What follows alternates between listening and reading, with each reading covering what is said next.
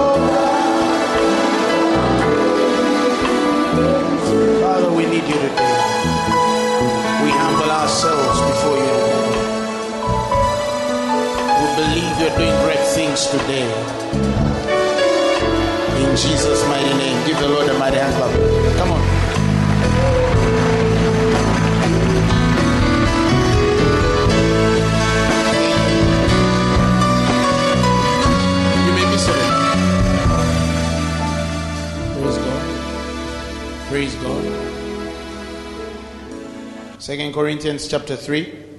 Let's begin from the 12th verse. If you're there, you say, Amen. Um, hallelujah. All right, we're going to read a long one, but it's important for us to read it. Somebody said, The Spirit of the Lord is working in my life. Say, The power of God is working in my life. In the name of Jesus. Say, I cannot be disadvantaged. In the name of Jesus. Hallelujah. Hallelujah. The Bible says, Seeing then that we have such hope, we use great plainness of speech. Somebody say amen. amen. Seeing then that we have such hope, we use great plainness of speech. The next line says that, and not as Moses, which put a veil over his face, that the children of Israel could not steadfastly look to the end of that which is abolished. Which is abolished. Which is abolished. Of that which is abolished. And the Bible says, But their minds were blinded, for until this day remaineth the same veil untaken away in the reading of the in the reading of the what? Old Testament, which veil is done away in Christ. But even unto this day, when Moses is read, the veil is upon their heart. Nevertheless, when it shall turn to the Lord, the veil shall be taken away. Now, the Lord is that Spirit, and where the Spirit of the Lord is, there is liberty. Say amen. amen. Say, now the Lord is that Spirit. And where the Spirit of the Lord is, there is liberty. Say it again.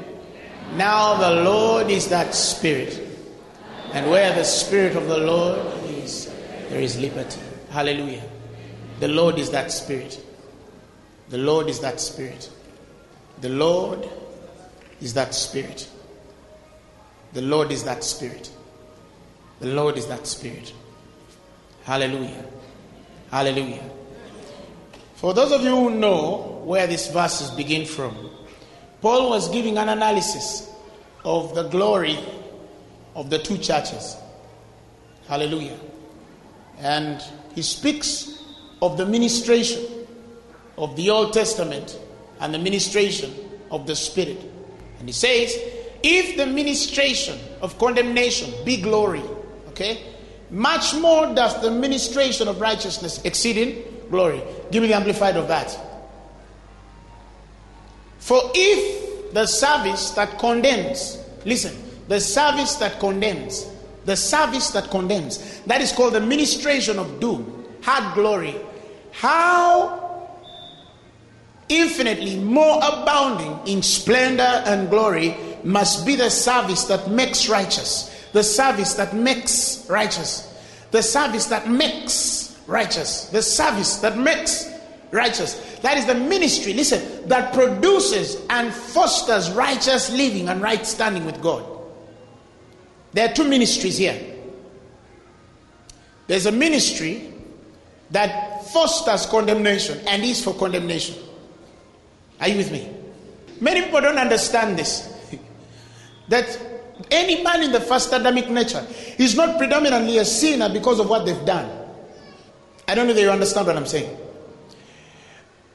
When Adam fell, the Bible tells us that all men were regarded sinners after that. You understand? Not because the Bible says they had not sinned in the similitude of Adam. But even so, the Bible says death reigned.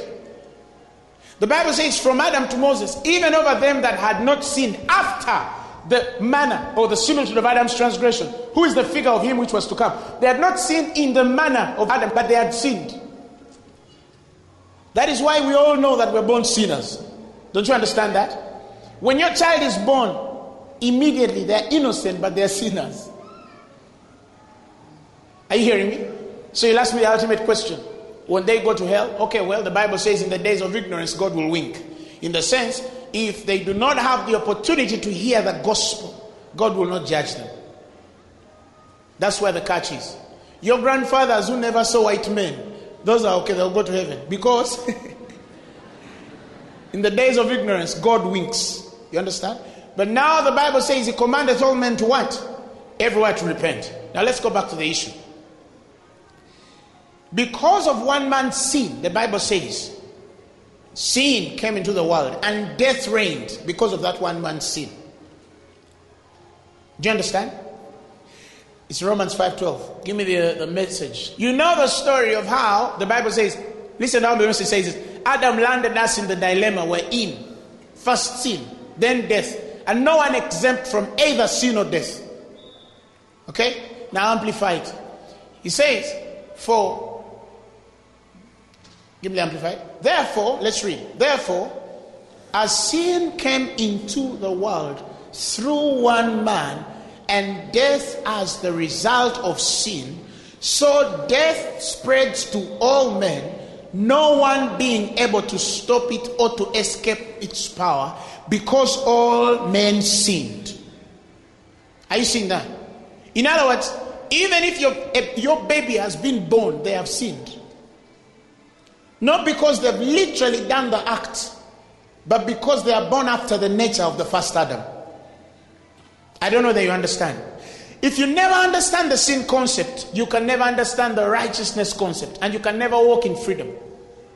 Many people don't understand sin. Many people think sin predominantly is only what a man does. Listen, when we were born from our mother's wombs, we were regarded sinners. We did not sin in the manner of Adam, but we were regarded sinners. And death reigned. That is why people die. That is why babies die. That is why young people die. Why? Because sin was regarded on them. Now, when you start to think about it from that perspective, your eyes will start to open to something more deeper and intricate about this. Hallelujah. Sin is not necessarily what is done by a man. Are you with me? You understand? Now, next next verse. Let's read the next verse. Verse 12. To be sure, sin was in the world before ever the law was given. But sin is not charged to men's account where there is no law. It was in the world. It was in the world. Sin was in the world. But sin, present continuous. Next line. But sin is not charged to men's account where there is no law. It is not. The Bible doesn't say it was not. It's a principle eternal that God does not count sin where there is no law. Sin was in the world, but it was not accounted. You understand? Abraham could lie, and the Bible says when men tried to hit on Sarah, God punished them. Who would have said, that? ah, no, Abraham is the one which has what? Which has lied. But then the law had not come. So God did not have a standard by which he judged Abraham. Do you understand? If you preach the grace message, and you don't put in the thoughts of men that it means to sin, then you have not yet preached it. Even though it's not what you mean, but it's what it will appear to a man who is carnal. Do you understand? It's not so. No, in fact, it teaches us to deny. It teaches us. It teaches us to deny all and what? Ungodliness and worldly lusts. That's what the grace of God does. It teaches. It teaches. It teaches. You understand? It teaches. But you see, the way God does his stuff is not the way men want. You see, there's a way men understand how God should do things. And there's a way God wants to do things. And sometimes, if men don't understand how God does things, they will judge men who do things the way God wants to do. You see, God doesn't want you to be righteous on your terms, God wants you to be righteous on His terms. If you want to do it the godly way, you'll get results. If you do it your own way, you'll not get results. Are we together? So, Let's go back. I'm still explaining. Next verse.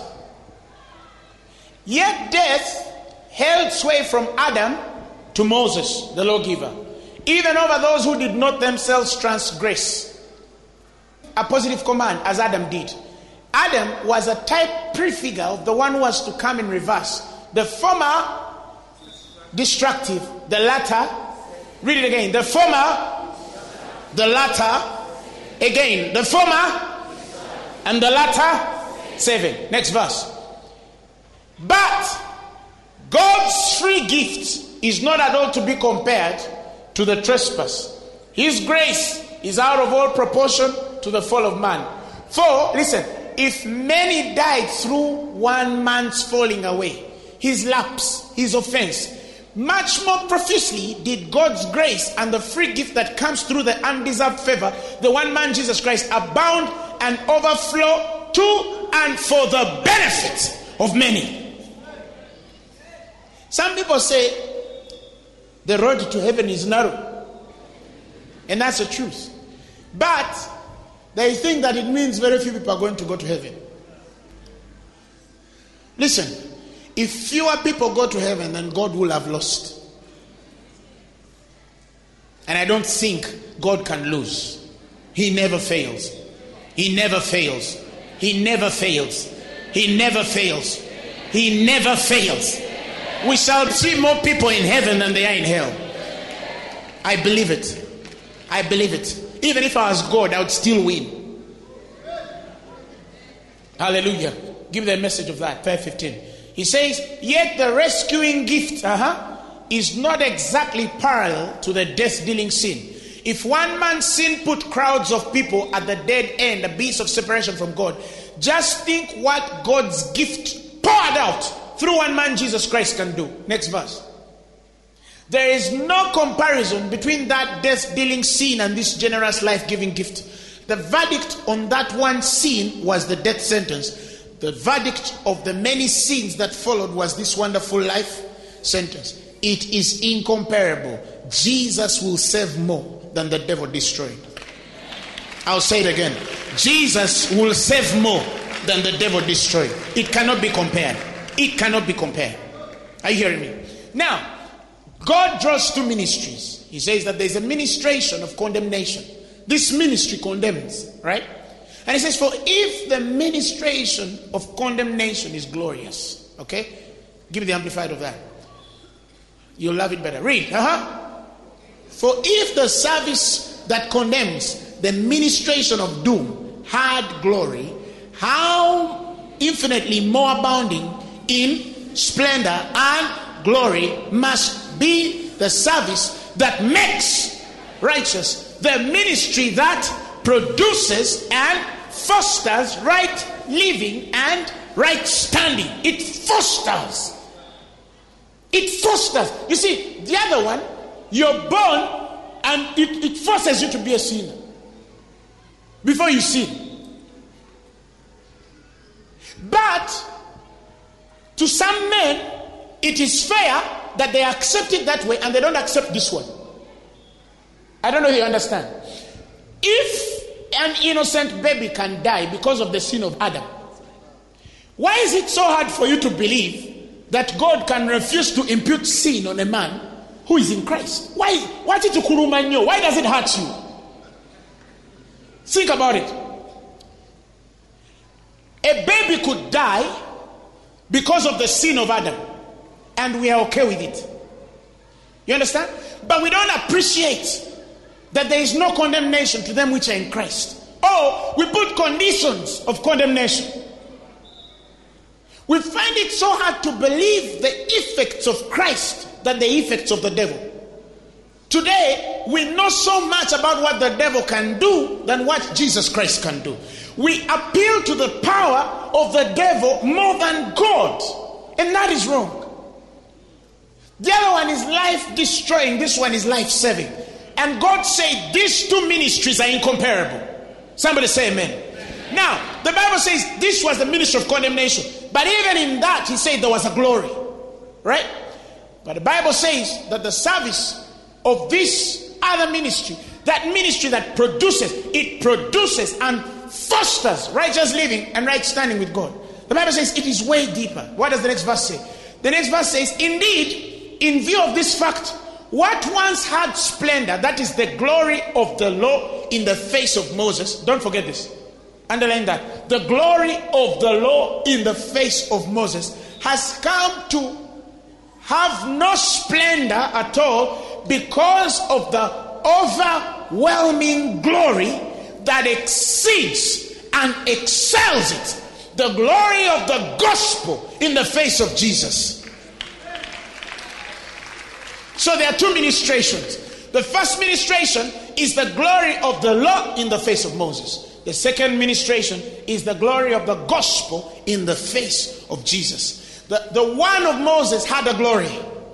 But he said that this cannot be compared. Give me the message of that. 310, 310, 310, 310. Bright as the old government was, it would look downright dull alongside this new one. It is dull. It is dull. Next verse now. Amplified. For if that which was but passing and fading away came with splendor, much more must that which remains and is permanent. It remains and is permanent. It shall abide more, the Bible says, in glory and splendor. It will abide more. It, it will, it will supersede. Why? Because it is permanent. Are you hearing me? Next verse. Since we have such hope, now you see where we began from? I, I, had not planned to go back, but I tried to go back for some of you who don't know where this is coming from.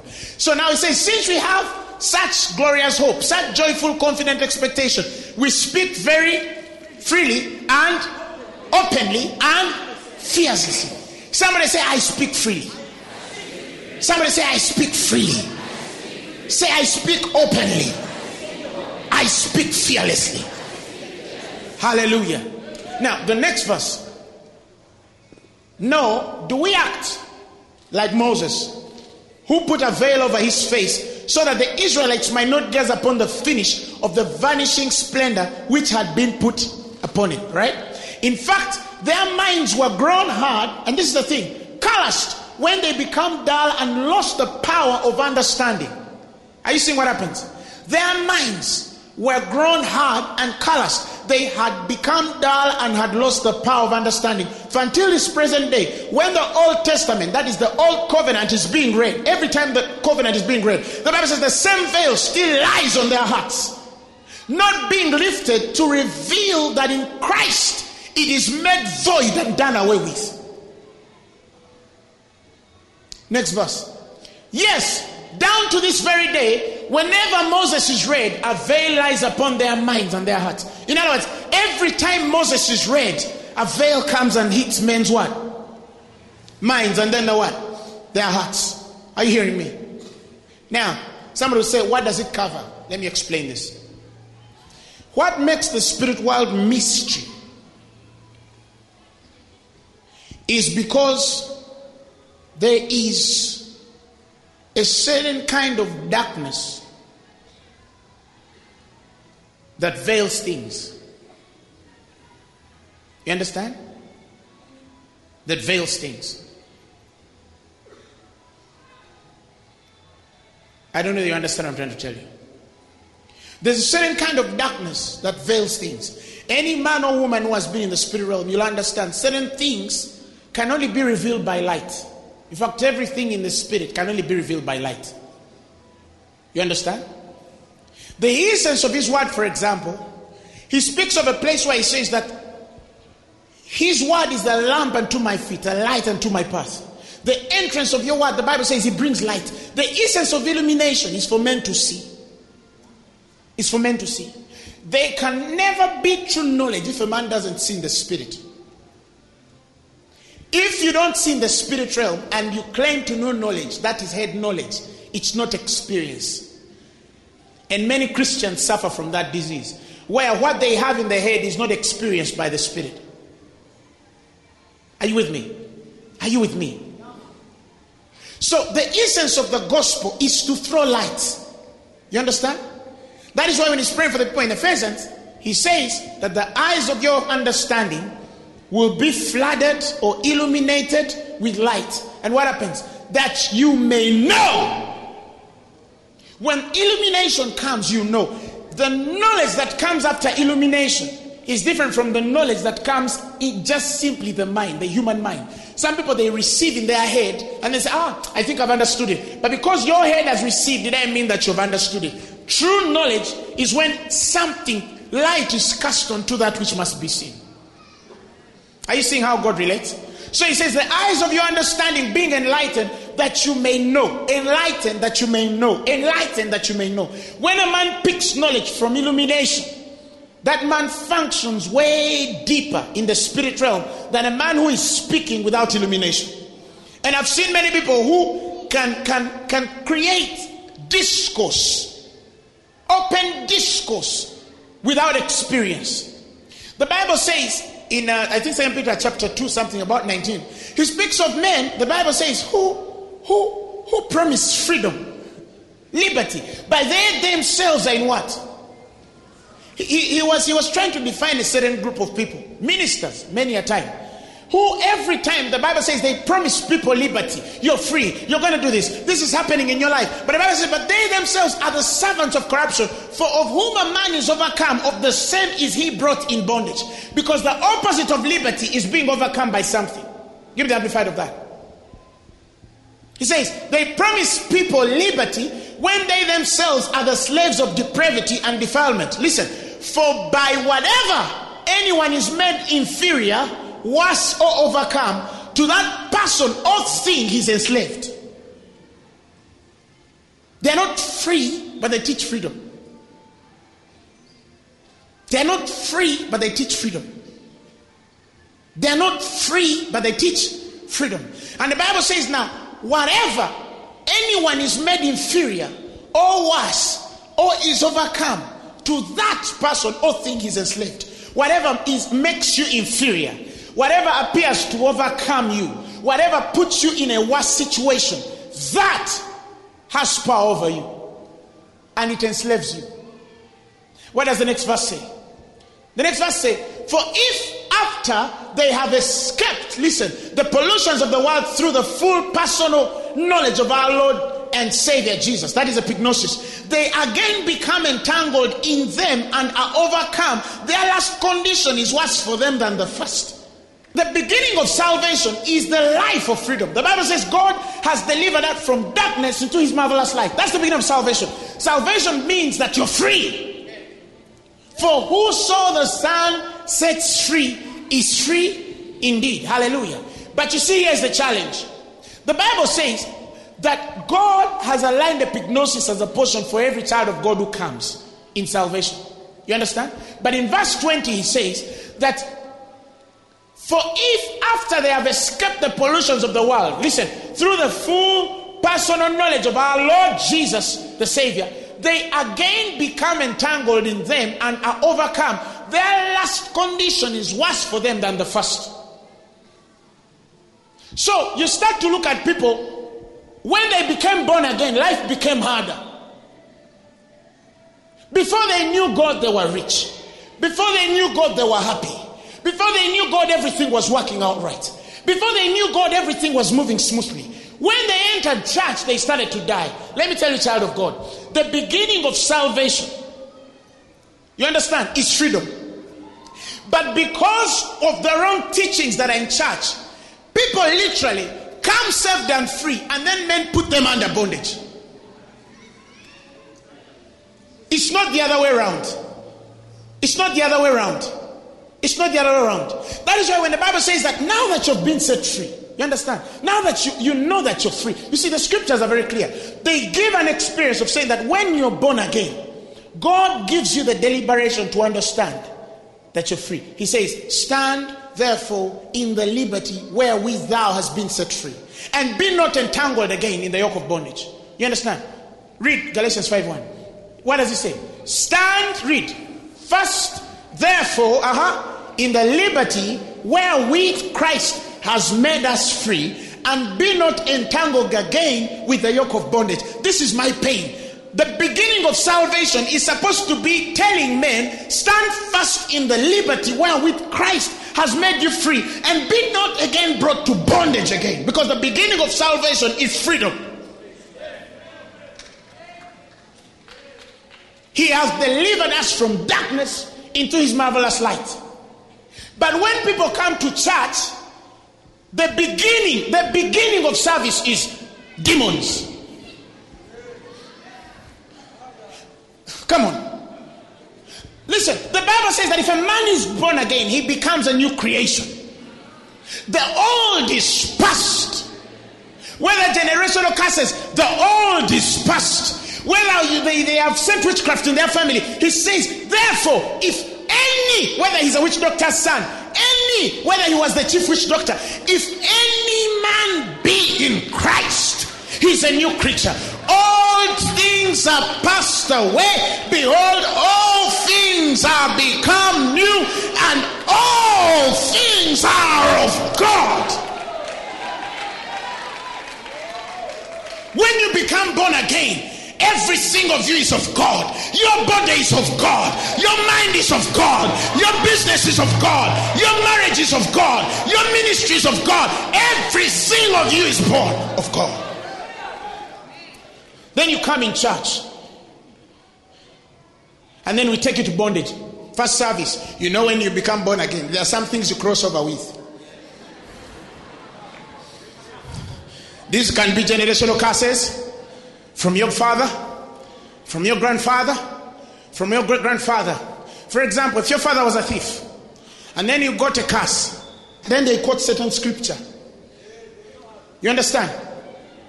They quote wrong scriptures, wrong scriptures, wrong scriptures, very wrong scriptures. Very wrong scriptures. For God is a jealous God who curses to the third and fourth generation. So the, the curses of God go to the fourth, third, and fourth generation. But you see, that is a problem with religious spirits. They leave out the weightier issues. What does the last line say? That those one, two, three, four, five words. Of them that hate me. Now, can anybody born of God hate God? Because the Bible says the love of God has been shed abroad in our hearts by the Holy Ghost. When you become born again, you become a lover of God. Are you together? When you become born again, you become a lover of God. The hope that maketh not ashamed, because the love of God is shed abroad in our hearts by the Holy Spirit. When you become born again, the Holy Spirit enters you. And when the Holy Spirit gets into your system, He's a lover. But they quote that scripture. God curses the third and fourth generation for them that hate. They get out that line. So they begin teaching you from the generation of four generations. So the curse of your father, your great grandfather, it is the one following you. That is why in your family you're not getting born again. If any man be in Christ, he is a new creation. Behold, the Mukasas are past, and now the new. And all things are of God. So, how can you bring me nonsense? In our family, we don't get married. Which family? Which family? Which family? Which family do you belong to? You see, we also need to define that very clearly. You're, still a Musoke. You're still a Mukasa. Come on.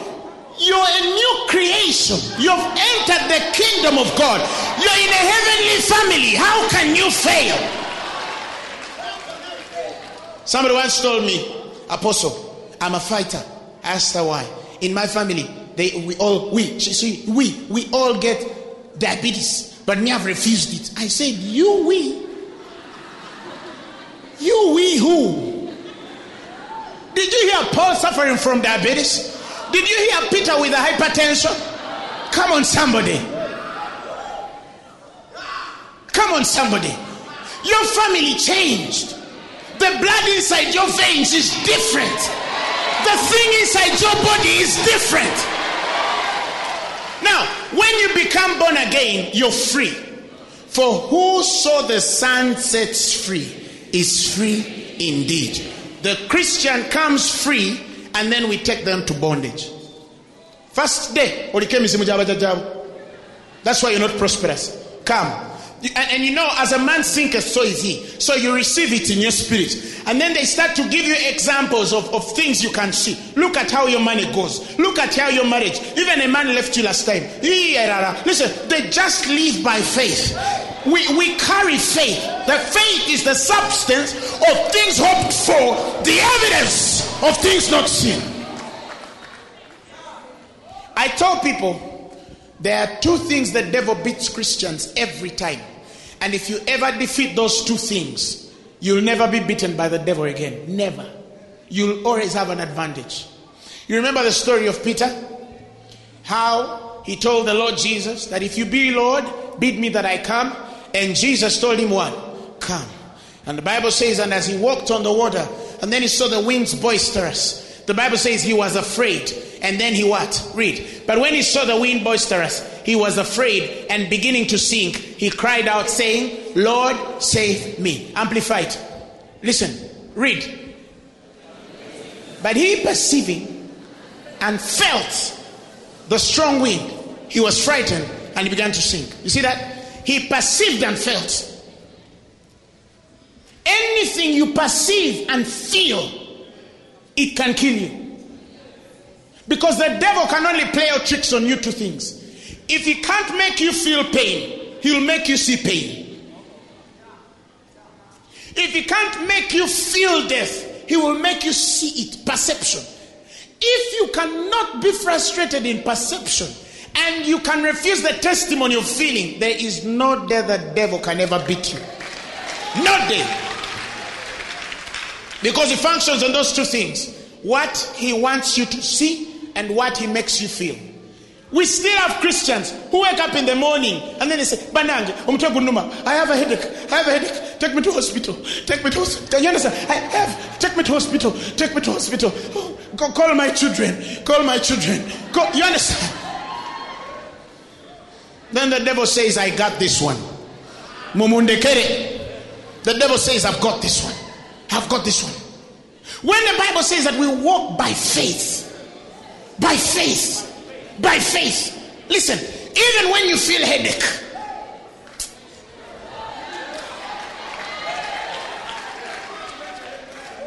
That's why we used to sing back in those years. We said, I'm not moved by what I see.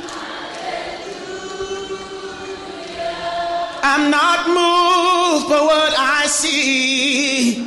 Come on.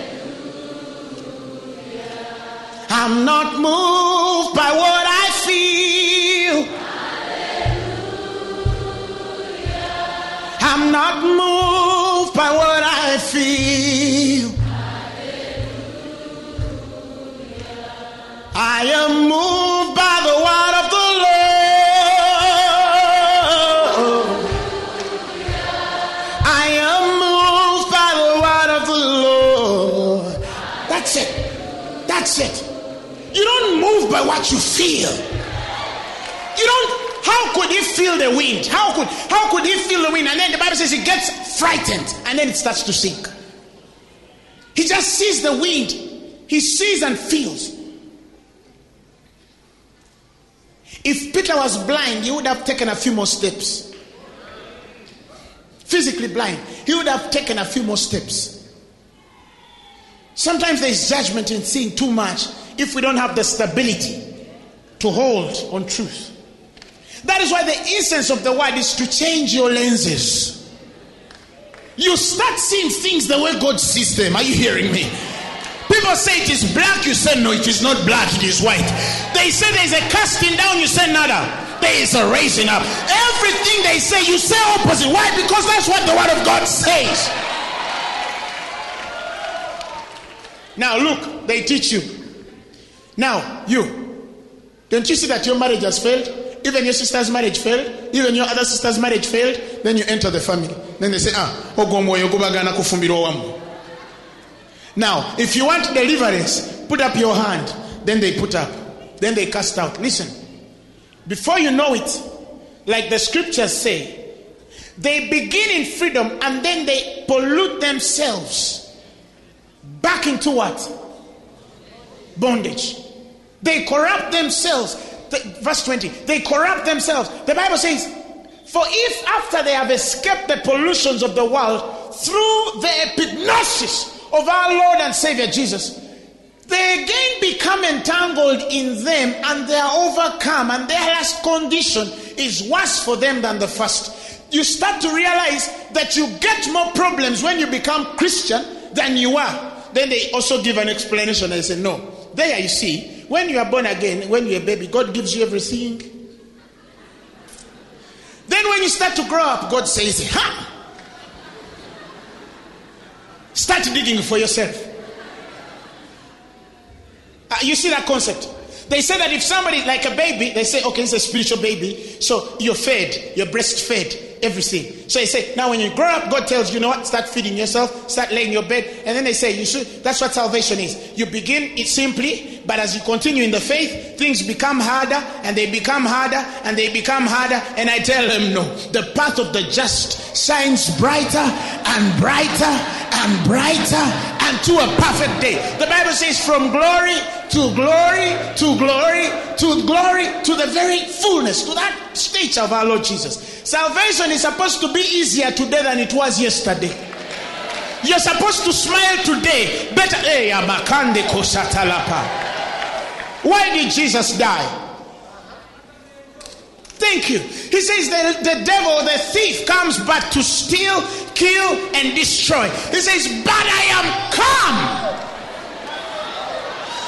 Give me the amplified. Give me the amplified. He says the theme comes only, only in order to steal, kill, and destroy. He says, I came that they may what? Have and enjoy life. And have it in what? Abundance the full till it what?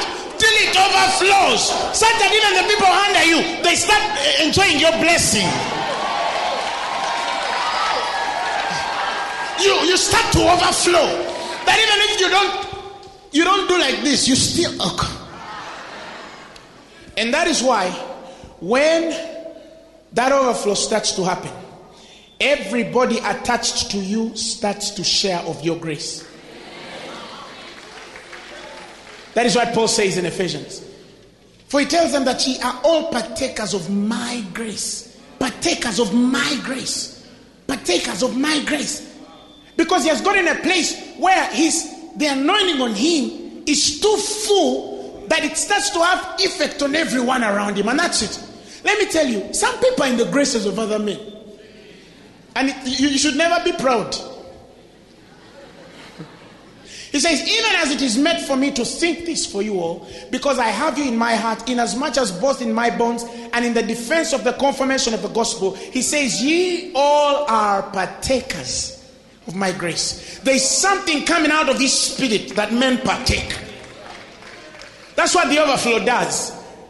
You sit around a poor man and he becomes rich. I don't know if you understand. You have not rebuked the devil. No. The grace on you is sufficient. We want to get to a point where somebody comes you and they tell you, me in our family, we don't get married. You just tell them, put down my ring for two seconds. They put it on, and that's it. They become a partaker of your grace. Without even praying. Yes, Philippians. Without even praying. No. You just give them your ring for seconds and you tell them, put it on. Give it back to me. Go and get married. Listen, cows produce cows. Married people produce married people. Why don't you understand?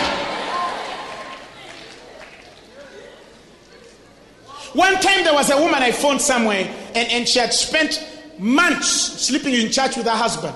The landlord had fired her. The Lord told me, You're blessed. Now, no, God is amazing. I was in a meeting. God told me, You're too blessed. You see that woman, yes. She has been sleeping in this church for months. Call her. I say, come. So the Lord tells me also husband. Where's your husband? They come. I say, okay, so you've been sleeping in the church. Yes, we've been sleeping in the church. For how many months? About six. Why? The landlord chased us out. And the Lord told me, don't even pray for them. Get only 30,000 and give it to her. Partaker of grace. I got 30k and I told her, I see this money. This money is not to buy for you lunch. No. It is going to give you every amount of money you need to get out of here. After one month, she was a millionaire in Ugandan shillings. A millionaire, and I mean millionaire, not jokes. Millionaire like millionaire. Up to today, she still has money. She waves at me and says, Musumba. Musumba. You understand? But you see, you have to get to a point where, no, this is a faith thing. You understand? It has to be of faith that it will be of grace. Everything you do, you have the ability to transfer. Why? Because men can be partakers of your grace. Somebody say, I have something upon my life that men will partake of in the name of Jesus. Say, I have something in my spirit that men will partake of in the name of Jesus.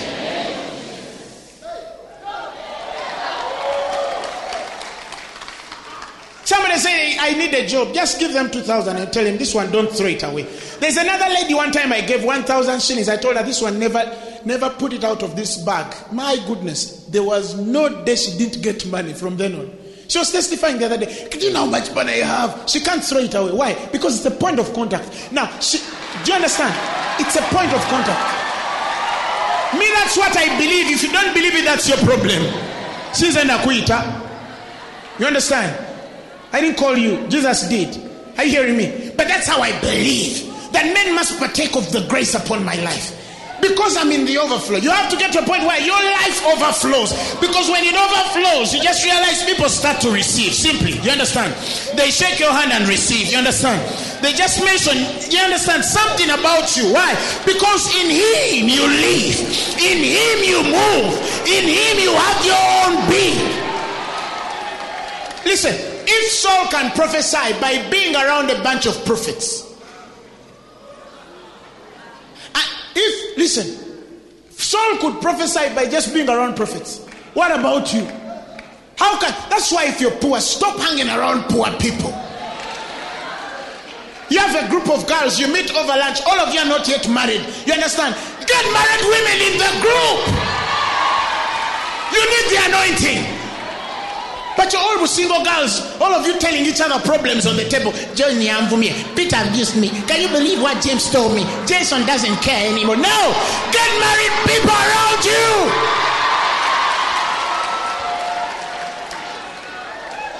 I know poor men who hang around poor people. They're just simply poor because they're around poor people. Poor people don't have ideas, they don't have concepts, they don't dream, they don't have nothing. And then you wake up in the morning and then you call a poor buddy, hello, where are you? And then the anointing starts to mingle. Then you ask yourself why you're not. Even in school, we, people used to sit around us because we were clever.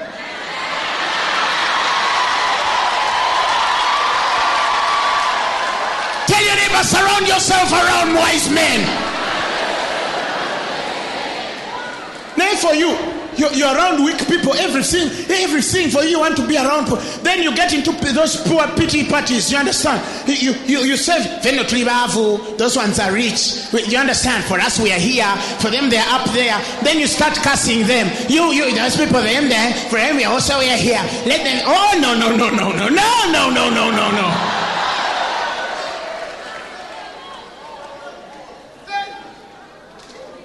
Bad company.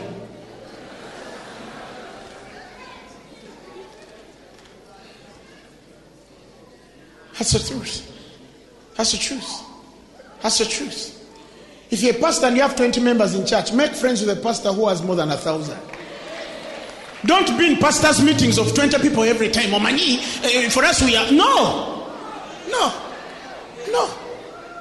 No. No. No. No. If you want to be a millionaire, hang around somebody who has handled millions.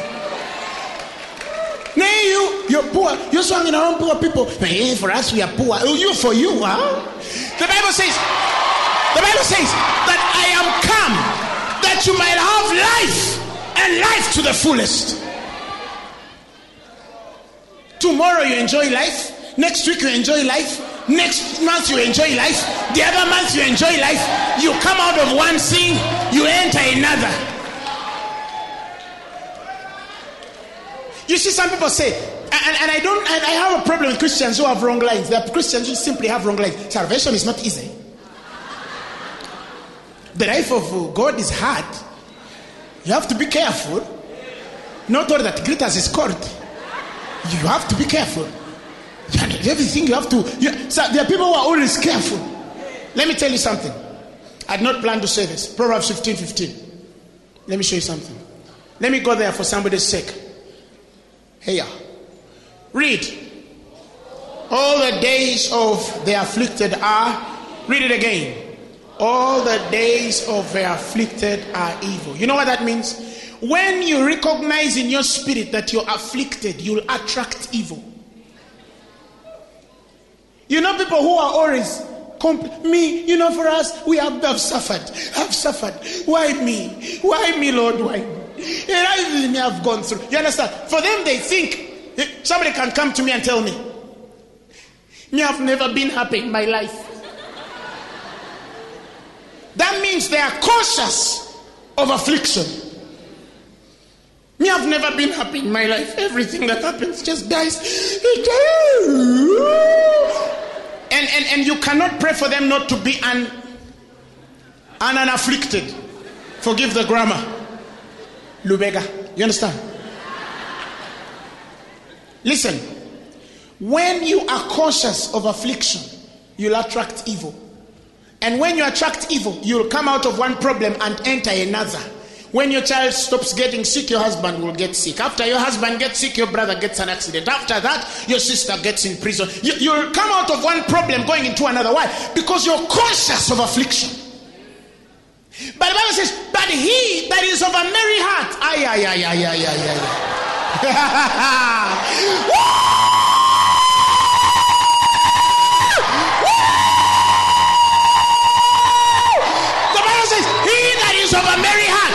Says you have a continual feast. Every day you have a party.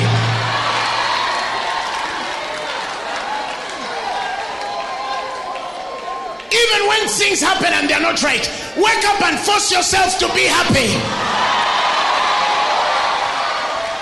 Stand in the mirror in the morning when you've just woken up and say, I am happy. Woo, woo, woo, woo, woo, woo. Force yourself.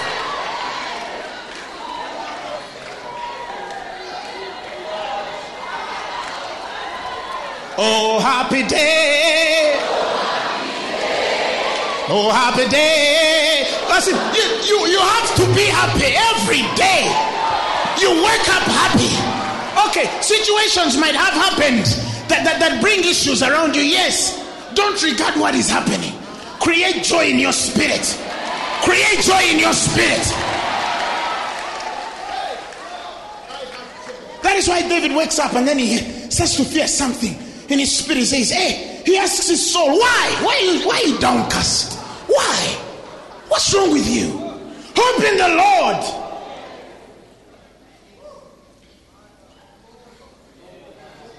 Hope in the Lord. Hope in the Lord. Hope in the Lord. And what does that mean? For I shall yet praise him for the help of his countenance. That's what you tell your soul.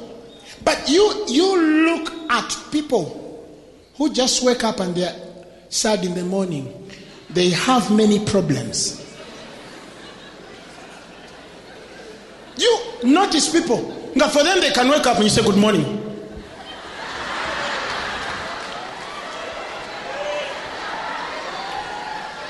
You didn't quarrel at night. You didn't talk anything. They went to bed happy. You watched the movie together. But the next morning, They never come out of problems. They never come out of problems. They never come out of problems. They never. They never. Because the thing that makes their conscience attached to that sadness and that low esteem and countenance that, that is low usually attracts more evil than you ever expect. That is why every morning force yourself to be happy. Exercise it every day. You'll go to bed happy. You'll have feasts in the morning, feasts in the afternoon. God said feasts. He didn't say breakfast. He said feasts. He didn't say lunch. He said feasts. He didn't say trampo. He said feasts. He didn't say what passing one paper. Continual feast.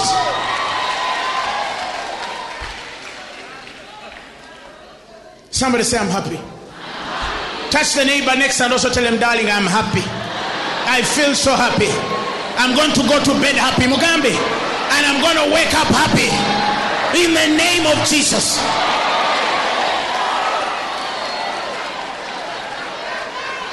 I have learned in the morning to excite myself. You understand? I wake up in the morning on my bed and then I start to dance. You understand? I just start to dance. You understand? Because I know something is going to knock me at midday. Something is going to ram into me at 4. Something is going to enter me at 5 p.m. The miracle is coming. I don't know where it's going to come from, but I'm persuaded that he that is of a merry heart is going to have a continual feast. I'm happy. I dance, I dance dances of joy in the morning. You understand? When I'm alone and nobody is watching me. I start my dance alone. Why? I think I sabakaye man the bakate. Shotaya.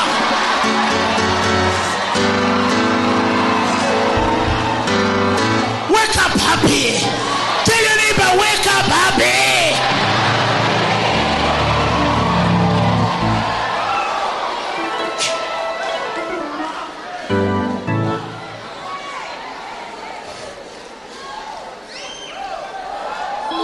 Was a time I woke up in the morning and you know what I was telling God? I said, "Eh, I have this feeling you're going to surprise me. I forced myself. You, some of you don't understand. You remember when we were children? You had a young brother. You could say, Carry, that guy is generous. He's going to give me some. Childlike faith. I told God, eh, I have this strange feeling you're going to make me happy. I don't know. I don't know why, but I, I, I, I, I, I, feel you're going to amaze me. What are you going to do? Tell me. And that day, he indeed made me happy.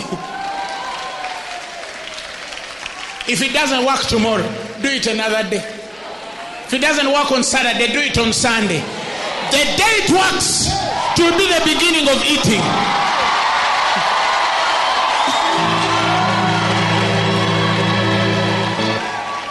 Hallelujah. Praise God. Now, so we see that the ministration of condemnation came with a glory. Then he said, but there's a ministration which is of righteousness. It produces and fosters right living and right standing with God. Right standing means that before God you're right. When you ask for something, you're right. When you cancel something, you're right. When you say this go, you're right. When you say come this, you're right. For all things in Christ are yeah and amen. That justification is what produces the multi or manifold graces of God in your life. Because everything in Him is here and amen unto the glory of God. It's possible to get everything you want in God. Ah, it is not easy. Why? Because you began the wrong way.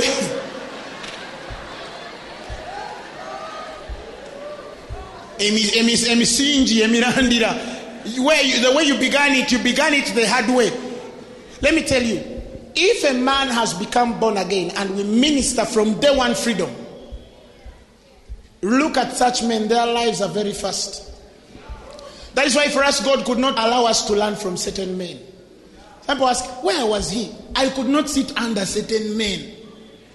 God couldn't allow me. Do you know, I looked at some people who had been in the gospel, and every year they looked worse than they were last year.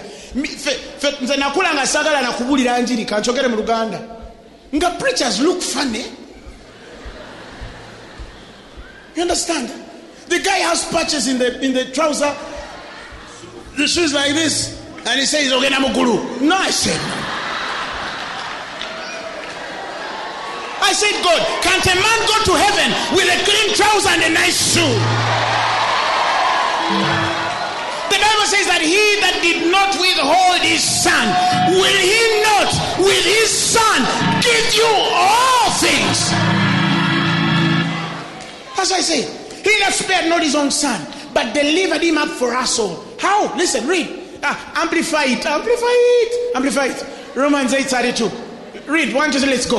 Uh-huh. He who did not withhold or spare even his own son, but gave him up for us all, will he not also with him freely and graciously give us all other things?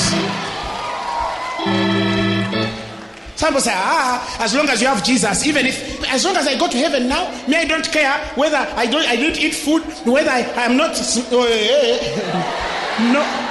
No, no, no.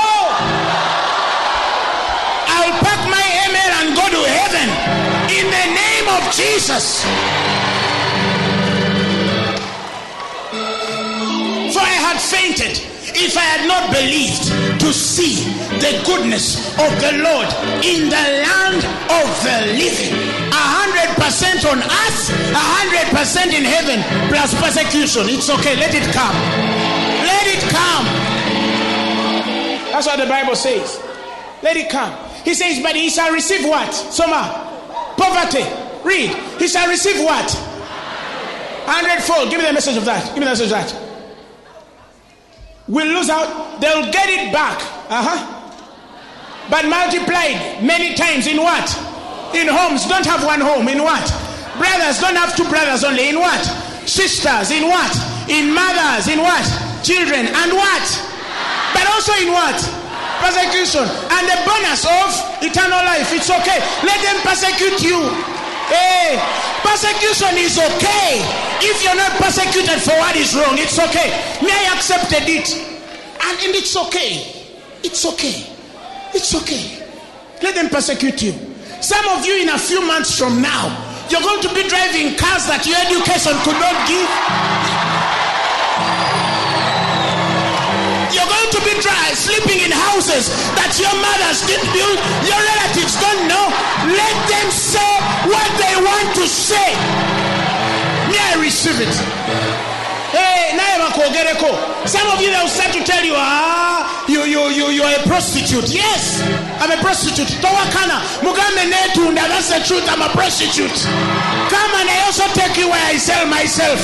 It is on Thursday at 5.30, MTN Arena, Lugogo.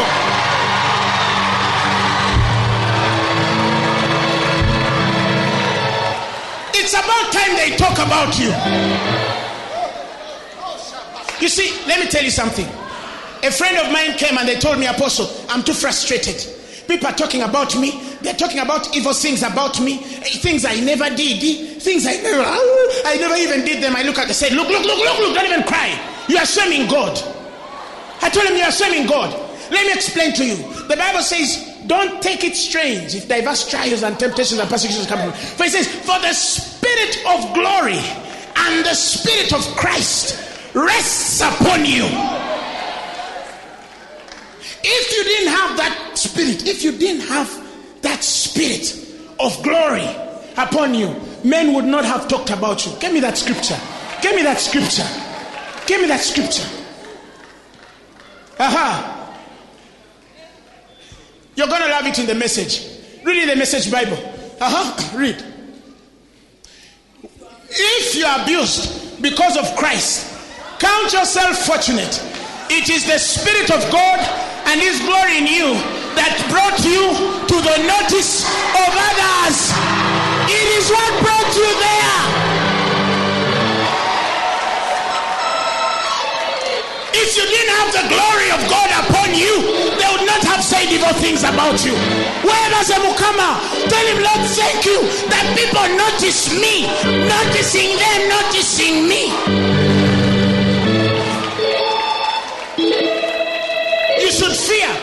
Nobody notices you.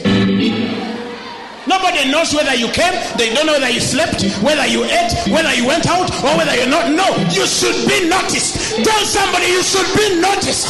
You must be noticed.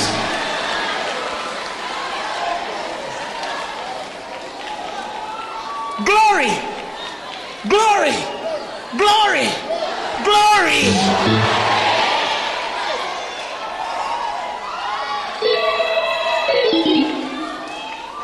Day I was seated somewhere and people were talking and they didn't I was hearing. They were saying, There's a young man called Apostle Grace. Me, I was hearing.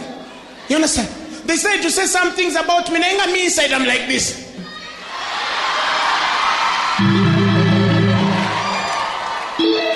They said bad things about me, but I went out and said, Wow, baby.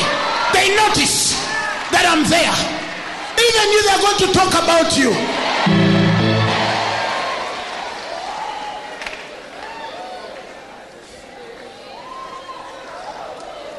How can you be in a company and they don't know that you're there?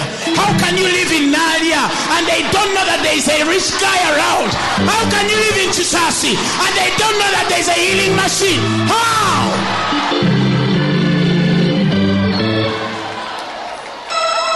Take heed. You're going to become too popular. They'll put you in newspapers when you have not told them to put you there. The other day we intercepted a book. Some guy is writing about me. I said, wow. Nga, I'm deep.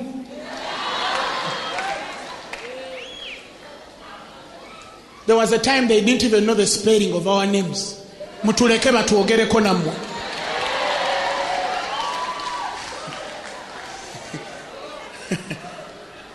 What does the next verse say? If they are on you because you broke the law, disturb peace, that's a different matter. But if it's because you're a Christian, don't give it a second thought. Be proud of the distinguished status reflected in that name. Be proud.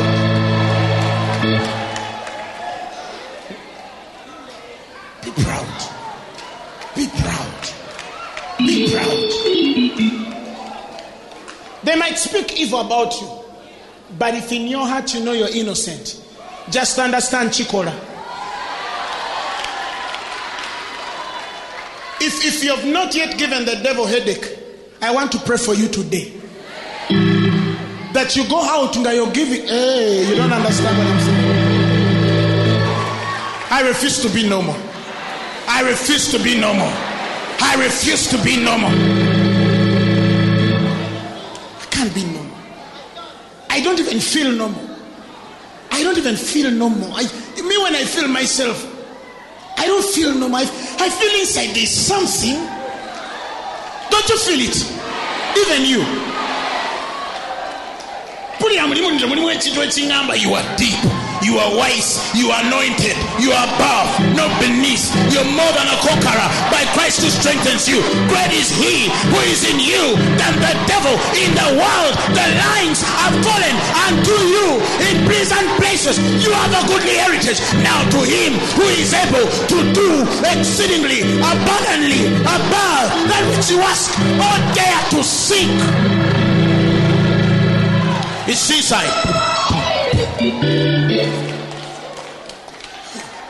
Me, I'm different. Tell your neighbor, me, I'm different. You sit on a border border, and the border border man tells you, "Hey, my friend, poverty is too much in Kampala." You tell him it is in your border. You, you don't know who you're carrying. You don't know who you're carrying. But some Christians join the poverty anti the government. Hey, Continue your fist. Don't kill my fist. I say, don't kill my fist.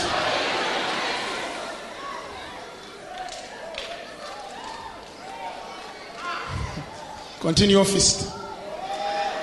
Now let's finish this. Give me a few minutes and we'll wrap this. So,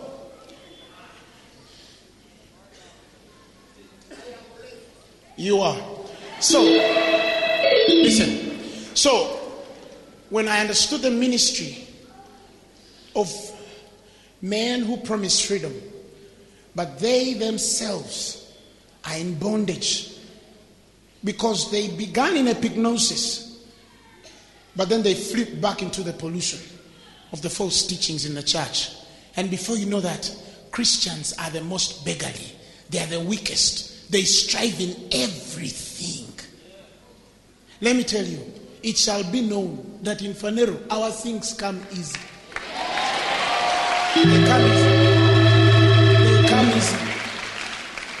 Don't think we don't seek God, but we don't seek God for things anymore. We seek Him for who He is, eternal life. To know the one true God and His only Son, Jesus.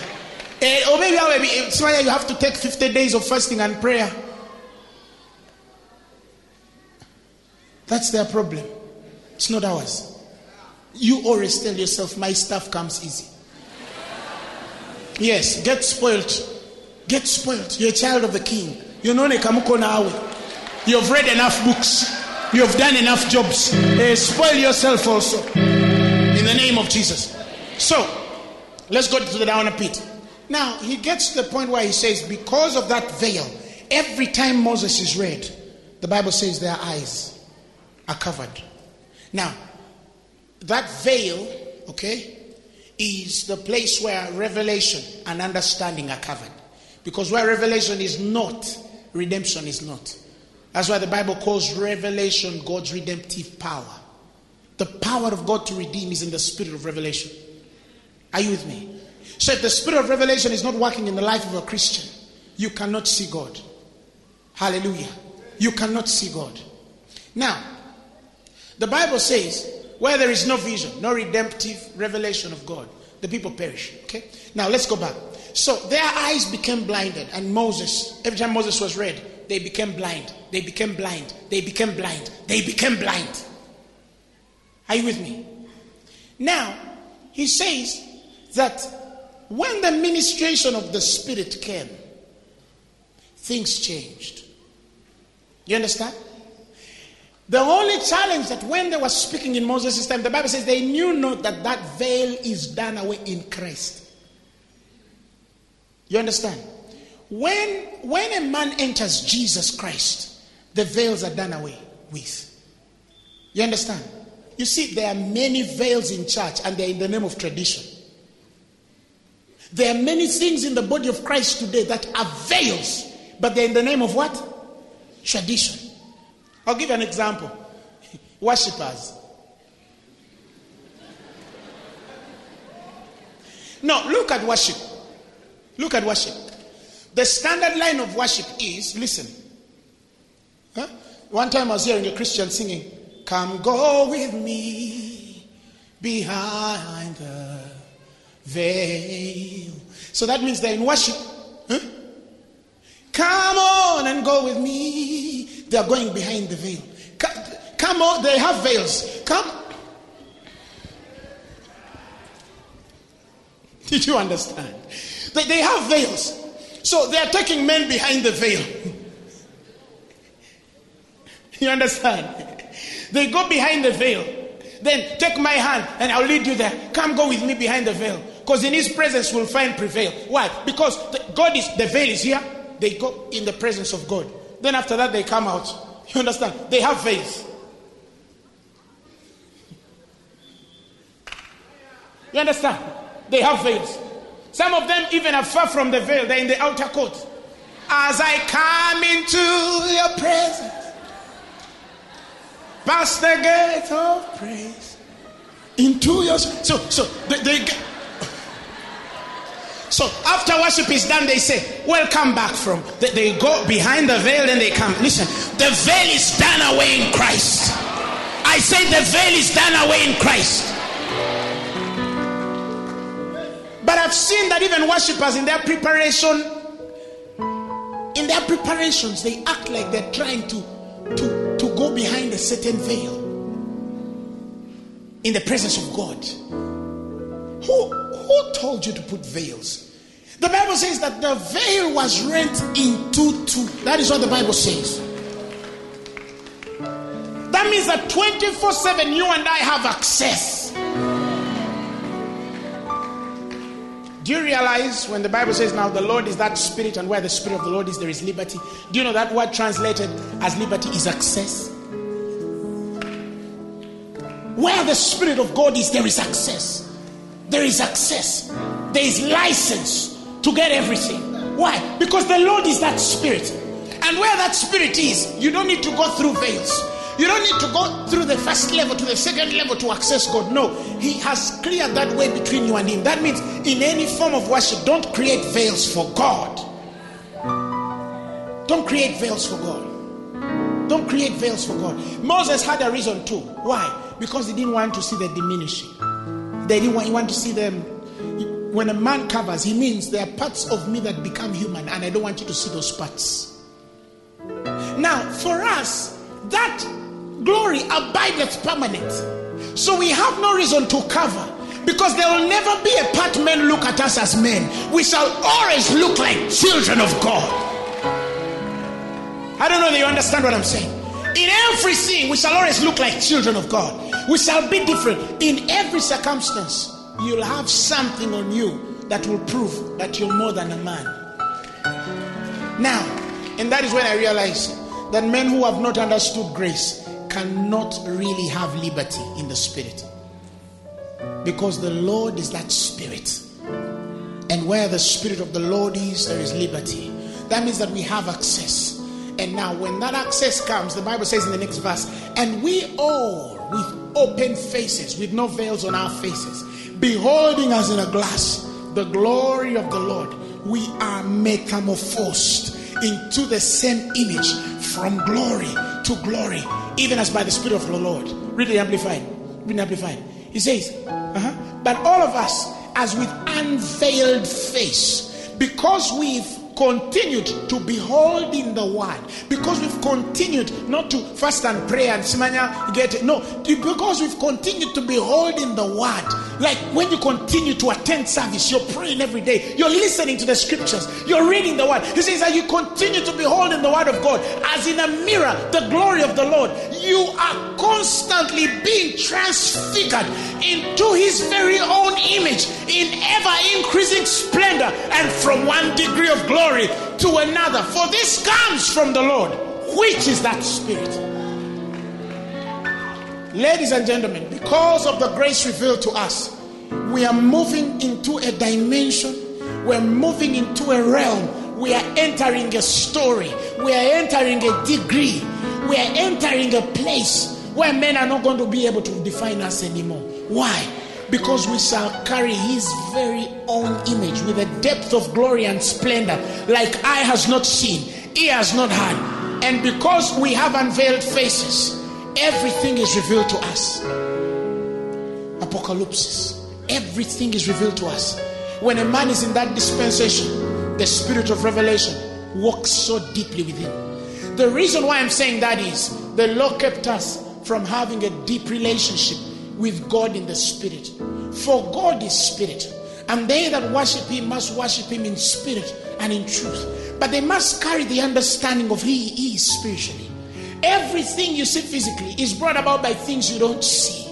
For the things that you see are temporal, but the things that you don't see, they are eternal. It's about time men start to, to swim from what is eternal and manifest it on the earth. Every day, God should use you to get stuff that men can't see, to bring it in the seen world. Because that is how and that is what it means to walk in the Spirit. The Bible says, Many have received the Spirit, but they walk not therein. The spirit world is supposed to be an adventure. The Bible says, Walk ye in Zion. Look at the bulwarks. Consider the citadels. For if thou shalt do that, he says, You shall have a message for your generation.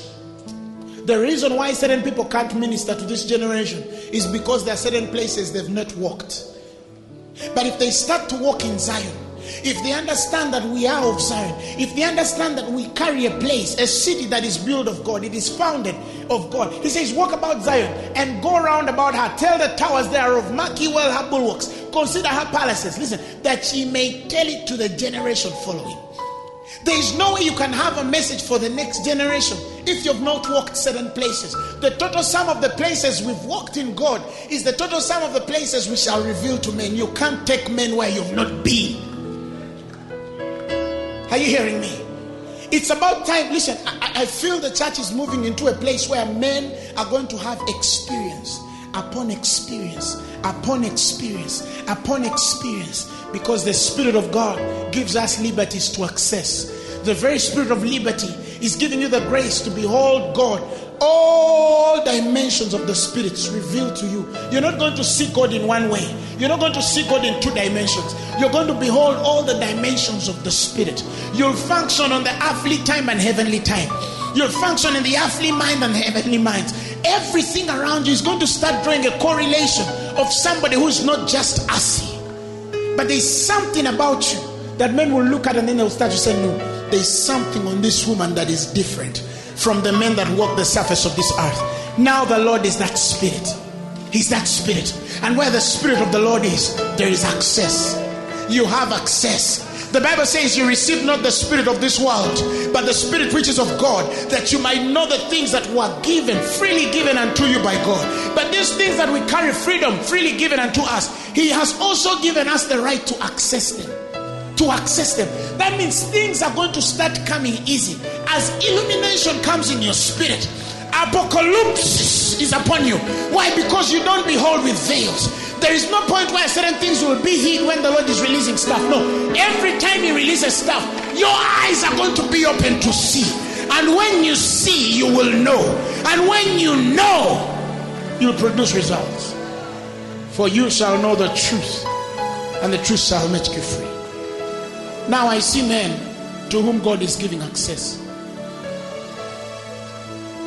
Can you start to receive it now?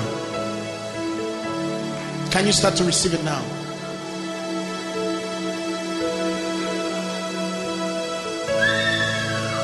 Oh, Rebasa. Freedom to access the things of God. Freedom to access the things of God. Freedom to access the things of God. Start to receive it now. Freedom to access the things of God. Freedom to access. I see the Lord.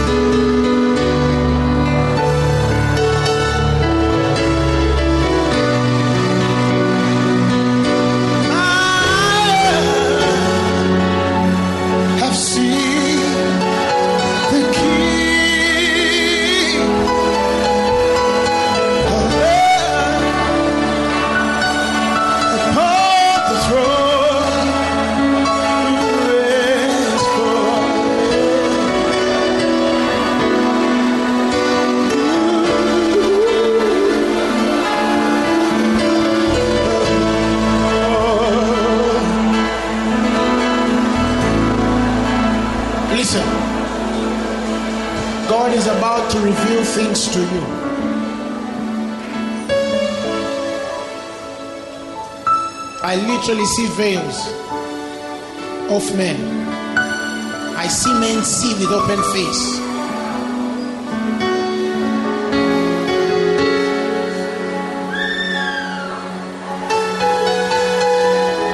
The Bible says in Corinthians 9, He says, Am I not an apostle? Have I not seen the Lord Jesus? This is Paul. He says, Have I not seen the Lord Jesus? He says, Am I not an apostle? Am I not free? Have I not seen the Lord Jesus? Because there's a freedom that comes and a man starts to see Christ. He's not talking about Christ in the physical,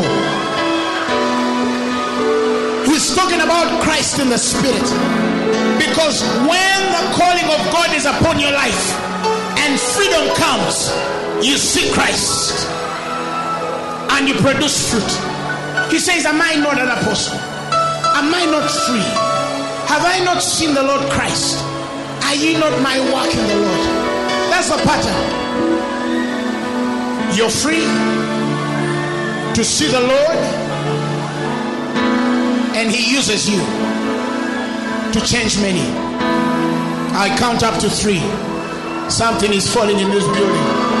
One, two, three. Receive it right now in the name of Jesus. Receive it right now in the name of Jesus. Receive it right now in the name of Jesus.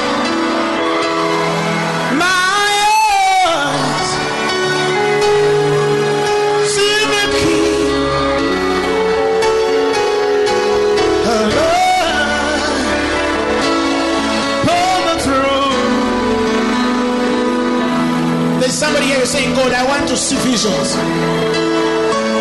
I release the grace right now upon your life.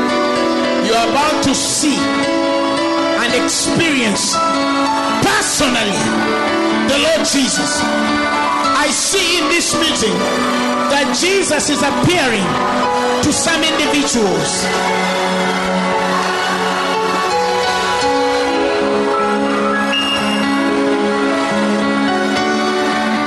I see that the world of the Spirit is open to you. Some of you are starting to see the angelics. You're going to see how many angels are here.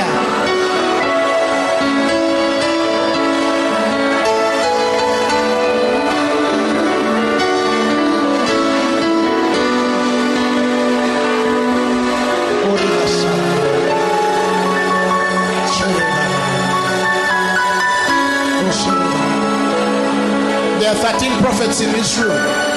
13. God is taking you places. God is taking you places. Deeper than just interpreting the mysteries of men.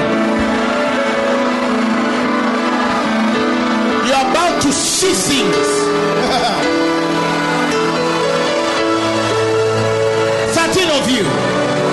Holy Spirit.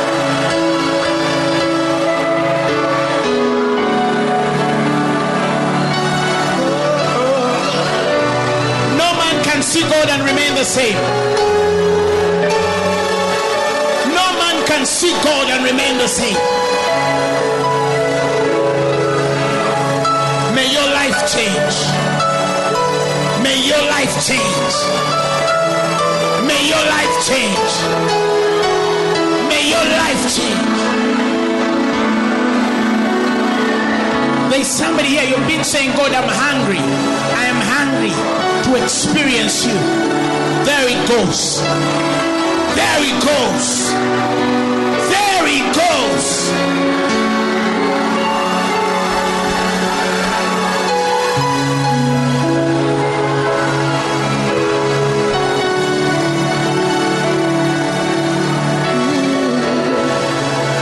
Thank you, Lord Jesus. There it goes. Is literally going to make you forget what you've been. You're starting another chapter in your life. You're going a place you've never been before. You're literally going to forget the man and woman you've been.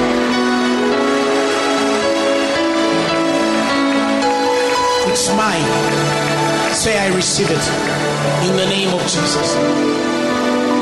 If you're sick, God is healing you now. There's somebody you came with a painful knee. Put up your hand. I feel you're healed now. There's somebody, your knee has been healed now. Put up your hand. There's somebody, your knee has been healed now. Right now, you check it. Check it. Where are you? Where are you?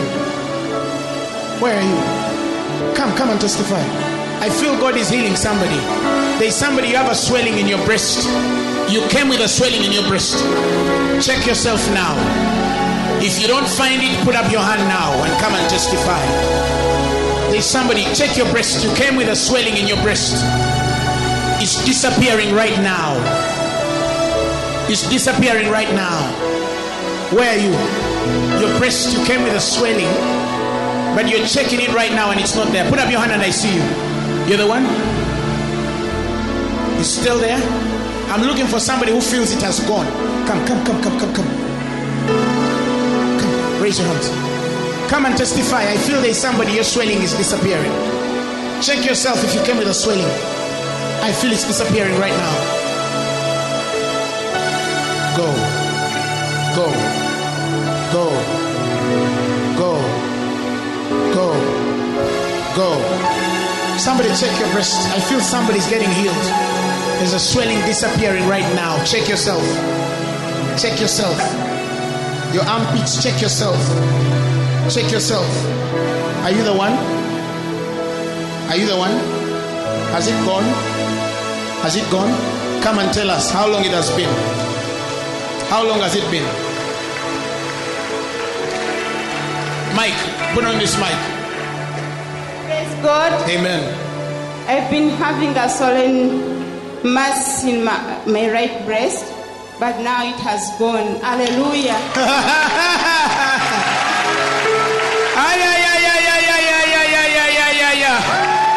now the Lord is that spirit. And where that spirit is, healing is present. Deliverance is present. That is what God is going to do to your debts. They are going to disappear in the name of Jesus. That is what God is going to do in your marriage. He's going to make whatever has been frustrating it disappear. Like that lamp has disappeared. Things are going to disappear. You're going to look back and see them no more. In the name of Jesus. In the name of Jesus. Give me only two minutes. We're going to finish. I came when my knee was paining and leg all together. And I thank God this is my first day in Phaneroo and I'm healed. Isn't the Lord wonderful? Yes. Praise Jesus. Yes. I'm calling Mungwana Charles. Tell- tell her. I got an accident on Wednesday and I had a wound on my knees and I came when I was sleeping. But right now I can hey, hey. Listen. I literally feel viruses leave somebody's body. Bacteria. Somebody have been having a chest cough that has refused to go. Right now, in the name of Jesus, that cough leaves you now. That cough leaves you now. That cough leaves you now. Somebody have been having a pain in your left ear. Right, sorry. Your ear has been paining in the right. Where are you? Where are you? Are you feeling the pain now or it has gone? It has gone. Praise God. Hallelujah. Eh? Give her the mic. Let her speak.